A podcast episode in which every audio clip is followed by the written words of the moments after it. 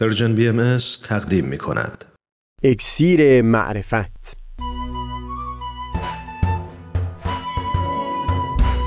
مروری بر مضامین کتاب ایقان. این گفتار نامه ای از سوی دلدار، بخش یکم.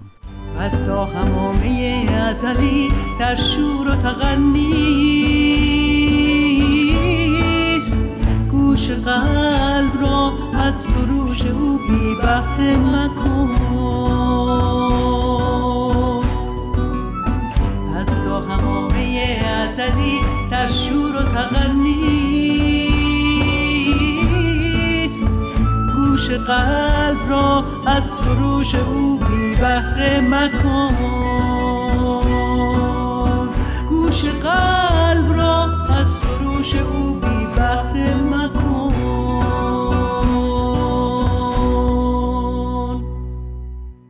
دوستان، سهیل کمالی هستم. این مطلب در نوشتجات حضرت بهاءالله به وضوح بیان شده که اصل و اساس ادیان همون اصول اخلاقی است که در متون مقدس ادیان گنجانده شده.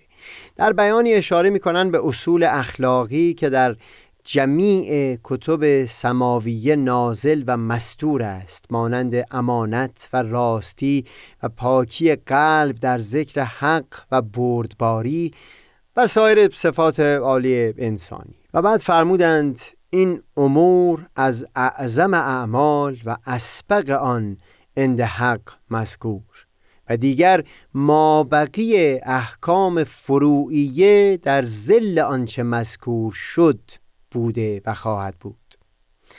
در متون بهایی این مطلب تأکید شد که اگر یک جامعه دینی از عمل به اصول اخلاقی باز مونده باشه و تنها چیزی که در او باقی مونده باشه همین تمسک به ظواهر احکام بوده باشه، در اون حالت به تعبیر ملیح مکاشفات یوحنا باید حال او را شبیه به جسدی دونست که بیجان شده اما اجازه دفن او را نمیدن و همچنان در کوی و برزن نگهش داشتند. جسم و جسد مهم هست و در هر حال به عنوان محل ظهور و بروز روح دیانت بخشی از هویت دین رو تشکیل میده، اما روح همه دین عبارت از همون اصول عالی اخلاقی است. گمان نمی کنم هیچ نیازی باشه در خصوص اهمیت فضایل اخلاقی در نظام تربیتی صحبت چندانی داشته باشیم، اما بگذارید این رو اشاره بکنم که در آثار بهایی تأکیدی شد بر این که بزرگترین نقشی که دین میل داشت به طور مستقیم ایفا بکنه همون پدید آوردن تعهد نسبت به فضیلت‌های اخلاقی بود در جان آدمیان.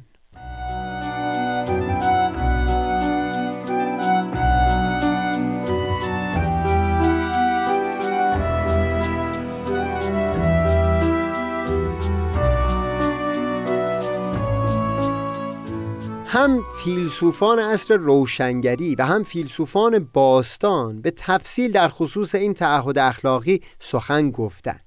درباره میراث اونها و نقش بسیار مهمی که اونها ایفا کردند نمیدونم مناسبتی پیش بیاد که در این سلسله گفتارها صحبتی داشته باشیم یا نه. منتها بزرگترین کمک فیلسوفان در راه پرورش آدمیان همین تلاش ستودنی بود برای اینکه احساسی از جنس تکلیف رو در دل دسته‌ای از آدمیان پدید بیارن، برای تضمین پایبند موندن اونها به اصول اخلاقی.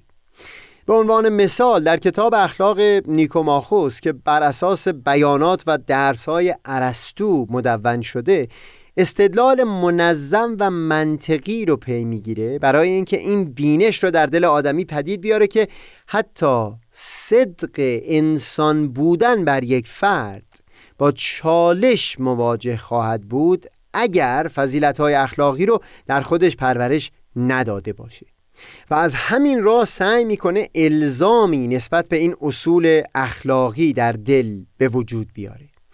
گفتگوی من اینجا در خصوص رویکرد کاملا متفاوتی است در متون مقدسه ادیان و هم به تفصیل در کتاب ایقان به عنوان منبعی برای پدید آوردن این تعهد نسبت به اخلاقیات. فراتر از اون بینش فلسفی که عقل و خرد مخاطب را قانع بکنه، در عالی ترین شکل دینداری یک نوع شور مست کننده عاشقانه پدید میاد که همون منبع بسیار بسیار نیرومندی میشه برای رفتاری شایسته نسبت به مردمان، نسبت به خود و هم نسبت به همه هستی. اینجا میل دارم تأکید بکنم که مقصود من از این شور یک هیجان عاطفی شدید و زود گذر نیست، بلکه به حقیقت یک حس ماندگار و بر اساس معرفتی بسیار عمیق هست که از دیدگاهی در دل این متون برمیخیزه. چکیده این بینش به جای اینکه با استدلالی صرفاً عقلانی حس الزام و پایبندی نسبت به اصول اخلاقی رو در دل محکم بکنه، این دیدگاه سعیش اون بود تا آنچنان ارزش سایر آدمیان و موجودات هستی رو در چشم فرد بالا ببره که حس عشقی نسبت به همگان این فرد رو به طور طبیعی وادار بکنه به اینکه به شایسته ترین نحو با این معشوق ها رفتار بکنه. اجازه بدید قبل از ورود به کتاب ایقان برای پیشینه این نگاه سری بزنیم به میراث عرفانی ایران زمین و اشعار چند تنی از شعرای این مرز و بوم.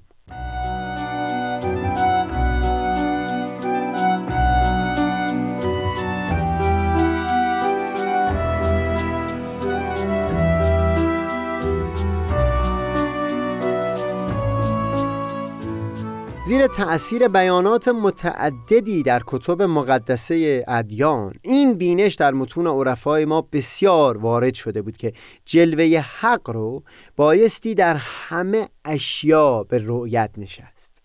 ترجیع‌بند هاتف اصفهانی از نظر بسیاری کسان گذشته و دو بیت از اون هم در آثار حضرت بهاءالله وارد شده. بند ترجیع در شعر هاتف این بیت هست که یکی هست و هیچ نیست جز او وحده لا اله الا هو. اینجا نقل چند بیتی از آخرین بند این ترجیع‌بند که بیشتر هم مورد عنایت حضرت بهاءالله بوده خالی از لطف نیست. یار بی پرده از در و دیوار در تجلی است یا اول الابصار، چشم بگشا به گلستان و ببین جلوه آب صاف در گل و خار. زاب بیرنگ صد هزاران رنگ، لاله و گل نگر در این گلزار. پا به راه طلب نه و از عشق، بهر این راه توشه‌ای بردار. شود آسان ز عشق کاری چند، که بود پیش عقل بس دشوار. همچنین به لطف هنرمندان ابیات زیادی از مخمس معروف شیخ بهائی رو بسیاری از حفظ هستند، منتها همچنان لطفی خواهد داشت که در مضمون چند بیتی از اون بیشتر تأمل بکنیم. هر در که زنم صاحب آن خانه تویی تو، هر جا که روم پرتو کاشانه تویی تو. تا اونجا که بیان میکنه بلبل به چمن زان گل رخسار نشان دید، پروانه در آتش شد و اسرار عیان دید. عارف صفت روی تو در پیر و جوان دید، یعنی همه جا عکس رخ یار توان دید.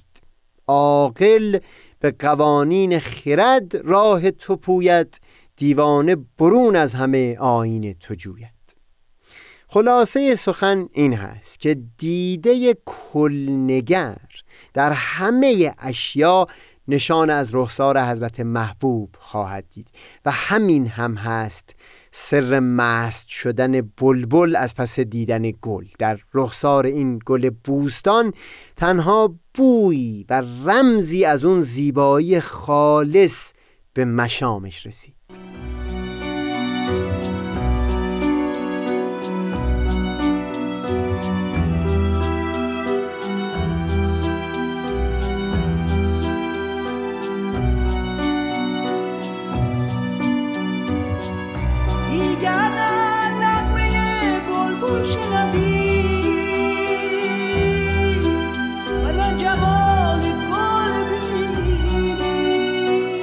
برای من سهیل این شیرین هست که در متون مقدسه یکی از قدیمترین ادیان عالم که میراث مکتوبی از اونها باقی مونده، این معنا به تعبیر رمزی بسیار ملیحی وارد شده که نشانی از حضرت محبوب در نهاد هستی در جریان هست.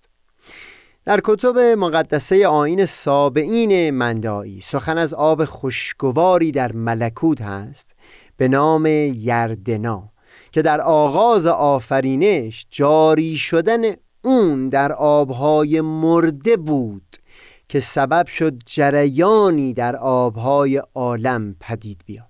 هر آبی که از یردنا خالی باشه پژمرده و راکد خواهد بود. همین جریان آب به خاطر حضور یردنا هست که سبب شده پیروان آیین صابئین مندائی توجه و التفات خاصی به حضور آبهای جاری و رودخانه ها برای انتخاب محل زندگی چه در ایران یا عراق داشته باشند. در کتاب ایقان خواهیم دید که همچو بیانات رمزی در متون ادیان رو اینطور تعبیر فرمودند که بدون نشانه و تجلی حضرت پروردگار هستی یک شی از اساس معنا پیدا نمی کرد. سخن از آبی هست که همه اشیاء هستی و همه کائنات به بودن او بود که همه هستیشون از اساس معنا پیدا کرده. بگذارید توی این گفتار بخشایی از کتاب ایقان رو که به انتقال این بینش کمک میکنه رو من عیناً با شما در میون بگذارم، بعد توی گفتار بعدیمون با چندین مثال درباره نتیجه هایی که میشه در حوزه اخلاق از اون گرفت گفتگومون رو ادامه بدیم. دست کم در دو بخش از کتاب ایقان به صورت تفصیلی در خصوص تجلی حضرت پروردگار در همه اشیا و به خصوص انسانها سخن گفتند.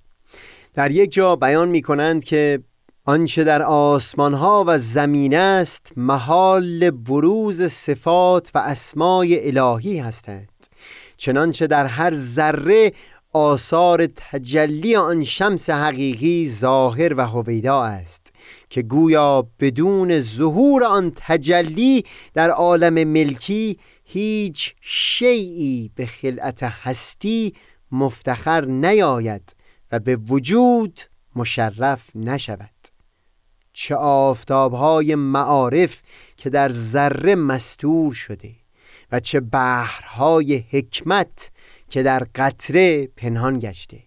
خاص انسان که از بین موجودات به این خلع تخصیص یافته و به این شرافت ممتاز گشته، چنانچه جمیع صفات و اسمای الهی از مظاهر انسانی به نحو اکمل و اشرف ظاهر و هویدا است. و هم بیان می کنند که جمیع اشیا حاکی از اسما و صفات الهی هستند، هر کدام به قدر استعداد خود مدل و مشعرند بر معرفت الهیه به قسمی که احاطه کرده است. ظهورات صفاتیه و اسمائیه همه غیب و شهود را.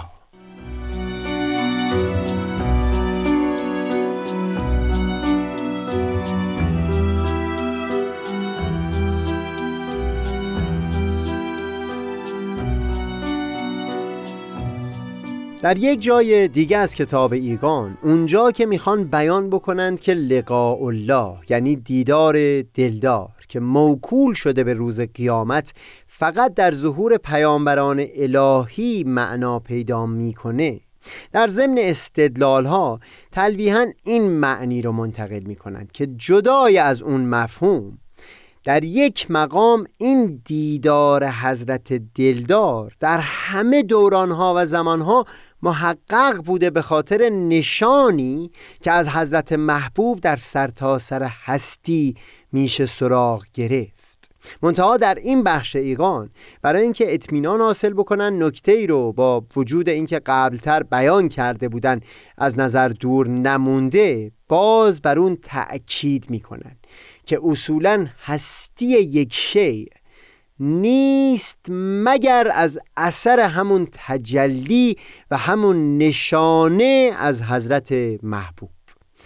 بقیه گوشه های وجود هر شیء همه از طفیلی اون اثر و اون نشان هست که باقی و برقرار مونده. بگذارید اینجا خود بیان حضرت بهاءالله در کتاب ایقان رو نقل بکنیم و بعد بحث رو با هم پی بگیریم.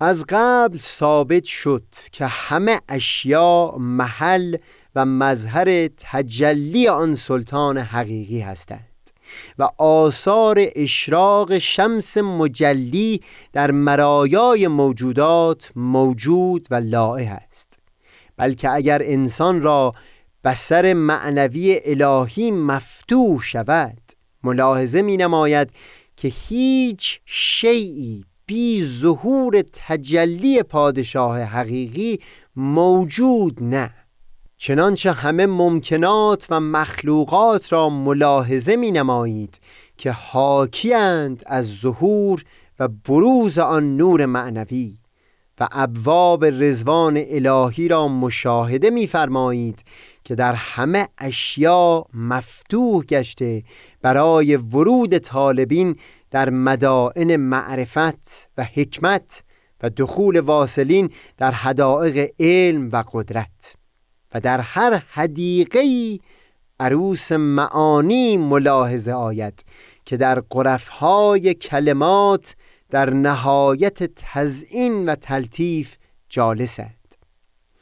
همین سطر آخر چقدر شیرین هست که بیان میکنن اگر آدمی با این چشم جدید نگاه بکنه هر شیئی رو بوستانی میبینه که در او عروسی در نهایت زیبایی خانه کرده و بعد نسبت میان ظاهر اشیا و کلن همه عالم هستی رو با اون حقیقتی که در نهاد اونها موج میزنه تشبیه میکنن به نسبت میان معانی با کلمات. این مفهوم بسیار بسیار بلندی داره، اما لطفاً بگذارید این رو در یک گفتار دیگه با هم دیگه گفتگو بکنیم. اینجا فقط چون بیان کتاب ایقان رو تلاوت کردم مجبور شدم صحبتش رو به میون بیارم. همچون نگاهی نسبت به کائنات که در اون چیزی جز نشان حضرت محبوب نمیبینه، آنچنان عشقی نسبت به دیگر آدمیان و همه هستی رو در دل فرد پدید میاره که شخص روش و برخوردش با همگان جز بروز و نمود عشق نسبت به حضرت دلدار نخواهد بود.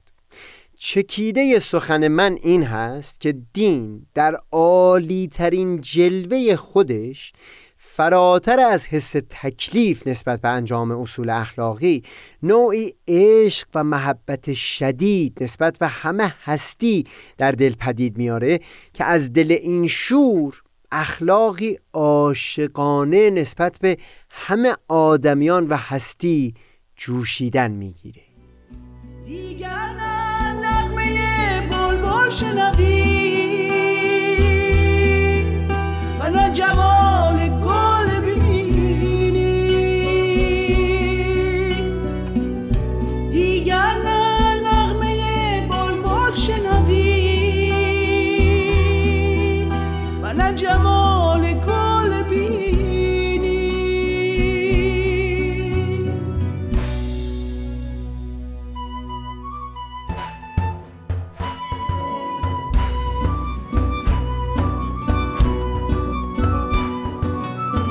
از تا همامه ازلی در شور و تغنیست، گوش قلب را از سروش او بی بحر مکن.